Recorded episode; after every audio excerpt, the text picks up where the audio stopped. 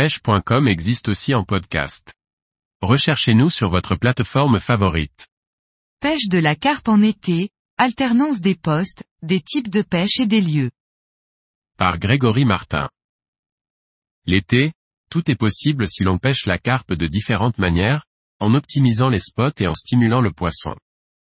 L'alternance permettra d'optimiser les résultats en cette période difficile.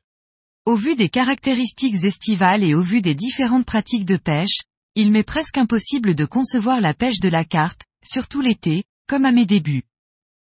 Lorsque les conditions optimales sont réunies, je ne me refuse aucun lieu, car tout est possible en abordant la pêche telle que nous le faisons le plus souvent. En ces moments favorables, les poissons sont enclins à se nourrir donc profitons-en si possible. En revanche, lorsque la canicule est installée sans atténuation météorologique notable, j'aime pratiquer l'alternance halieutique. J'adore dans ce cas pratiquer des lieux où je vais pouvoir pêcher des spots différents suivant le moment de la journée. En été, je préfère ainsi des lieux offrant des spots enrichis en oxygène malgré les conditions difficiles. Aval de barrage, arrivée d'eau, zones herbeuses en plein jour, au fond situé non loin de la thermocline, rivière dont le courant reste convenable. Des spots différents, mais aussi des pêches différentes que nous avons passées en revue. Pour ma part, c'est vraiment le grand intérêt de l'été que de pratiquer sa passion différemment. Et oui, sinon nous attendrions tous l'automne pour pêcher, classiquement, et abandonnerions la pêche estivale ou du moins la craindrions. Or, il y a vraiment de quoi s'amuser et de prendre beaucoup de plaisir et de poissons. C'est en cela, je pense, qu'être statique et non actif dans sa pêche estivale est souvent stérile. Il ne faut vraiment pas se cantonner à une vision stéréotypée de la pêche, quelques endroits au fond, mais la voir en 3D, sur tout le volume d'eau. Pour moi rien de plus terrible que de se retrouver sur un lieu l'été où je sais que les touches auront lieu sur une tranche horaire plus que courte. J'ai vraiment l'impression de perdre mon temps et de pratiquer comme le disait mon grand-père une petite pêche. Entendez par là beaucoup de temps et de matos pour très peu de résultats. Avec un certain recul, il avait complètement raison lorsqu'il mentionnait ce dicton. Ainsi, lorsque les conditions optimales ne sont pas réunies, et c'est souvent le cas en été, j'aime optimiser mes terrains de jeu en étant actif dans ma pêche, à savoir pratiquer l'alternance des postes, des types de pêche et surtout des lieux.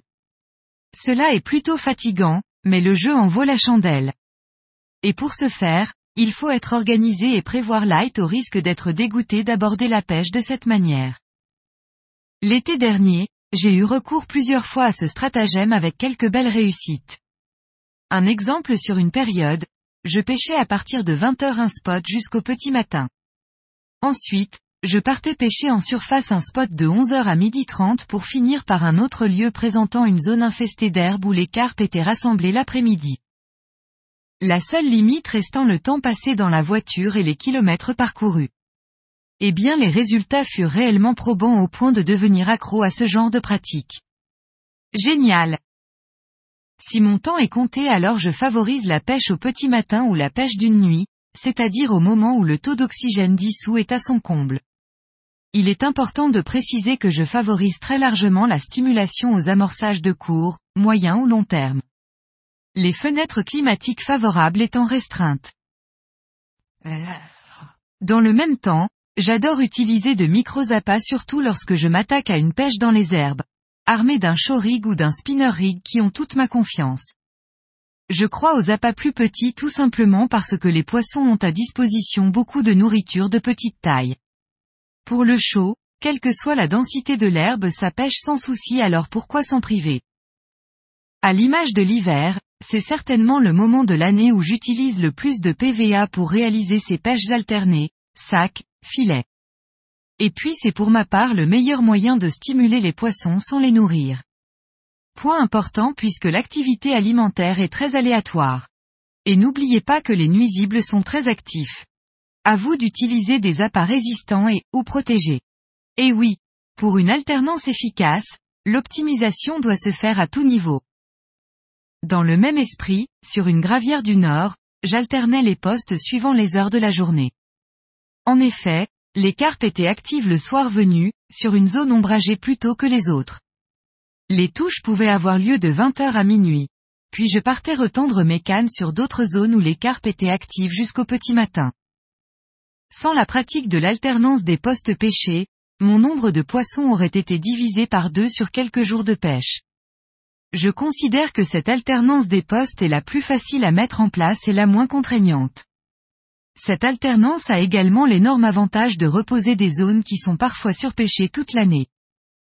Ainsi, mes pêches estivales se résument en deux mots, alternance et optimisation. L'été est la saison où les carpes sont amenées le plus, sur un cycle de 24 heures à changer de comportement. L'alternance demeure donc un bon moyen pour s'adapter aux contraintes climatiques de l'été. Elle permet d'éviter la fatalité si souvent engendrée par une pêche stéréotypée choisie au départ par trop d'optimisme. Il faut toutefois signaler que les poissons disposent d'une sensibilité physiologique qui leur permet de supporter ou non les contraintes de l'été. L'activité alimentaire en sera pleinement dépendante, au du sud par exemple.